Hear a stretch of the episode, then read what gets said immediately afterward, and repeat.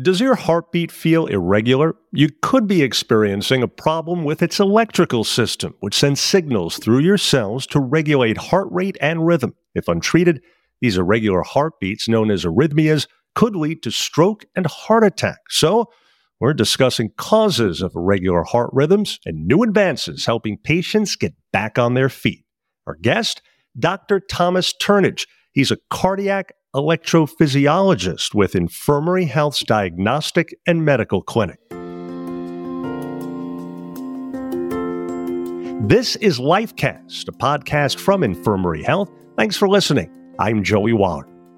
Hi there, Dr. Turnage. Thanks for joining us. Sure. Good morning. Good day to you. So, first, for those unaware, what exactly does an electrophysiologist do? Well, an electrophysiologist is a cardiologist who specializes in the electrical system of the heart, managing all sorts of arrhythmias from slow heart rhythms to fast heart rhythms. Do you figure there are many people out there that don't even know that there are electrical systems involved with their heart? I think there's a good proportion of people who don't. But that's why you went to medical school, right? So, what exactly is an irregular heartbeat or arrhythmia? So, an irregular heartbeat can mean several different things. An arrhythmia just means any sort of rhythm of the heart that is out of normal from what is sinus rhythm or the normal rhythm of the heart. That can be from anything from extra beats or extra premature contractions from either the atrium or the ventricles, or other arrhythmias such as atrial fibrillation or ventricular tachycardias. And so, what are the most common causes of this, the conditions where irregular heartbeats are symptoms of that?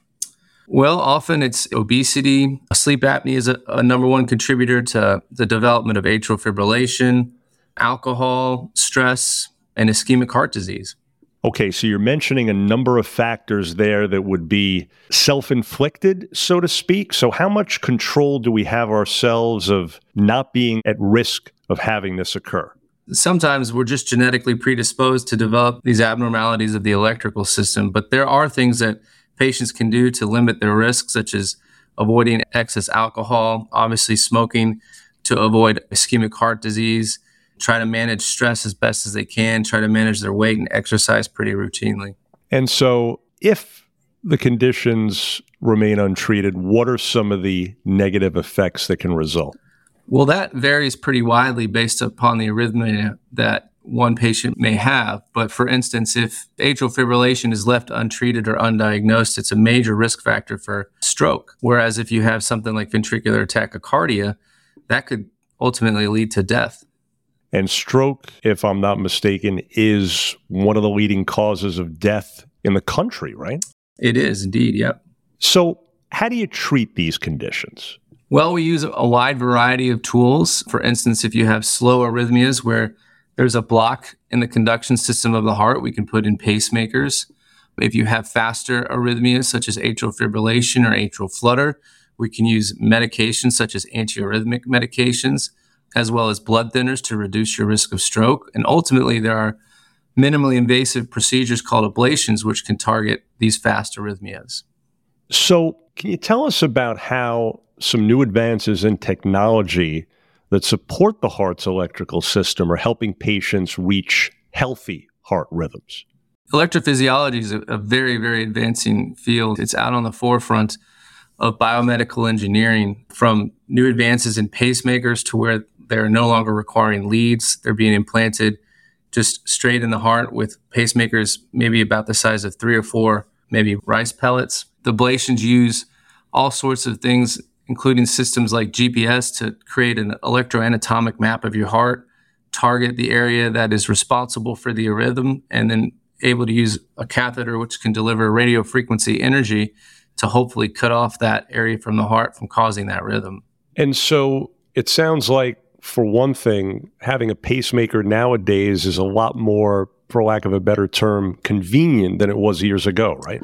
Oh, it's much more convenient. Even the more traditional transvenous devices are smaller, they're safer, the leads are more dependable. But as we kind of begin advancing into more leadless pacemakers, the paradigm and the traditional approach to delivering these intracardiac devices is going to shift rapidly.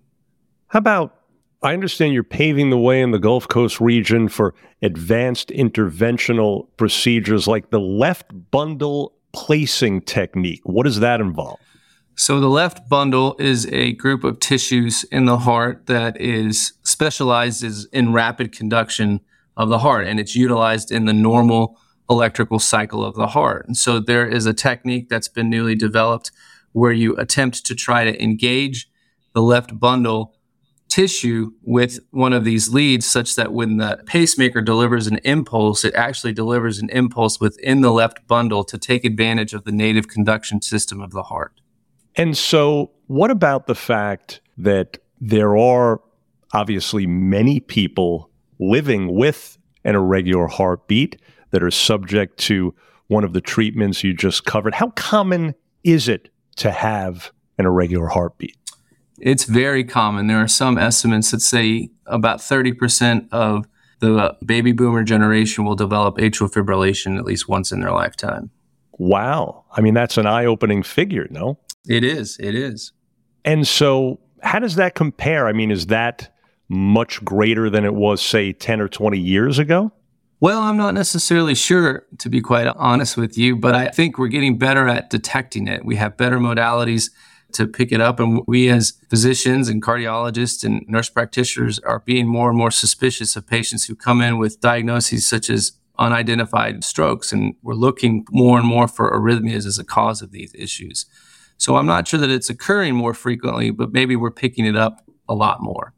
Let me ask you this Do people, in your view, people in general, that is, get their heart checked on enough of a regular basis Probably not, to be honest with you. Detection should be probably started at a much earlier age than generally people think in their late 60s or 70s. And oftentimes, you know, a heart attack or an arrhythmia is the first time that they even are aware that there might be a problem. So I think general heart health and getting in with a good primary medicine or internist physician can go a long way to screening you towards these potential problems. And so, how often should you have your heart checked to some degree? And at what age should that start, do you think? Well, I think that would vary based upon your family's history. Certainly by the age of, you know, 40 or 45, you should probably be seeing a physician annually, probably even earlier than that, 30, 35, just to touch base with them and make sure everything else with your cholesterol lipid panel look okay and maybe have a baseline EKG at that point just to provide some bit of screening going forward and then risk stratify yourself based upon your family's history and your other risk factors. Because I know I'll hear sometimes about people in the news, whether it's well known people, etc., who succumb to a heart attack or some kind of a serious blockage when it just comes on all of a sudden. They're not necessarily that old, and there were no warning signs. And I would imagine much of the time something like that can be headed off at the pass if only they had been checked on a more regular basis, right?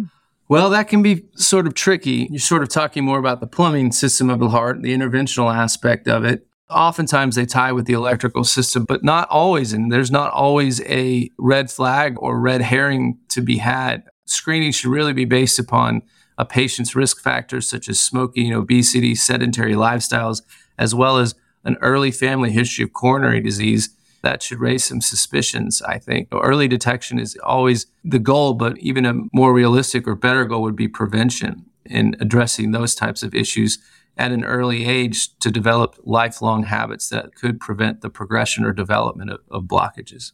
Sure. And so I was obviously talking there more about general heart health overall. Getting back to your specialty, in order to end on that note. In summary, here, what's your message to those listening that have an irregular heartbeat in terms of some of these advanced treatments that are available nowadays, and most importantly, what they can look forward to in terms of lifestyle once it's gotten under control? Sure. I think the message is if you think you're experiencing an irregular heartbeat or palpitations, then you should see a cardiologist or even an electrophysiologist who can accurately diagnose what the exact issue or mechanism of the arrhythmia might be. There are several types of arrhythmias and the therapeutic options available differs depending on which particular arrhythmia a patient has. I think I would say to patients there are treatments, there are good treatments, there are good procedures which have a goal of eliminating these altogether. And we're getting better and better at our abilities to both diagnose and intervene on these patients with these arrhythmias in a much safer and quicker way. After the arrhythmia is under control, most patients can live a very normal life. Well, certainly great to hear. And folks, we trust you're now more familiar with heart arrhythmias and their treatment. Dr. Thomas Turnage, thanks so much again. Thank you for having me.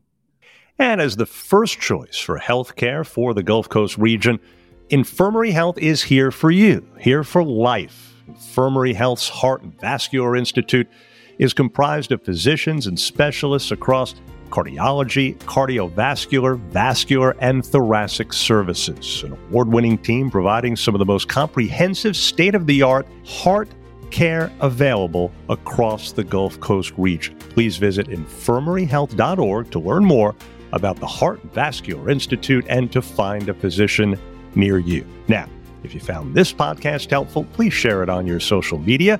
And thanks for listening to Lifecast, a podcast from Infirmary Health hoping your health is good health. I'm Joey Wong.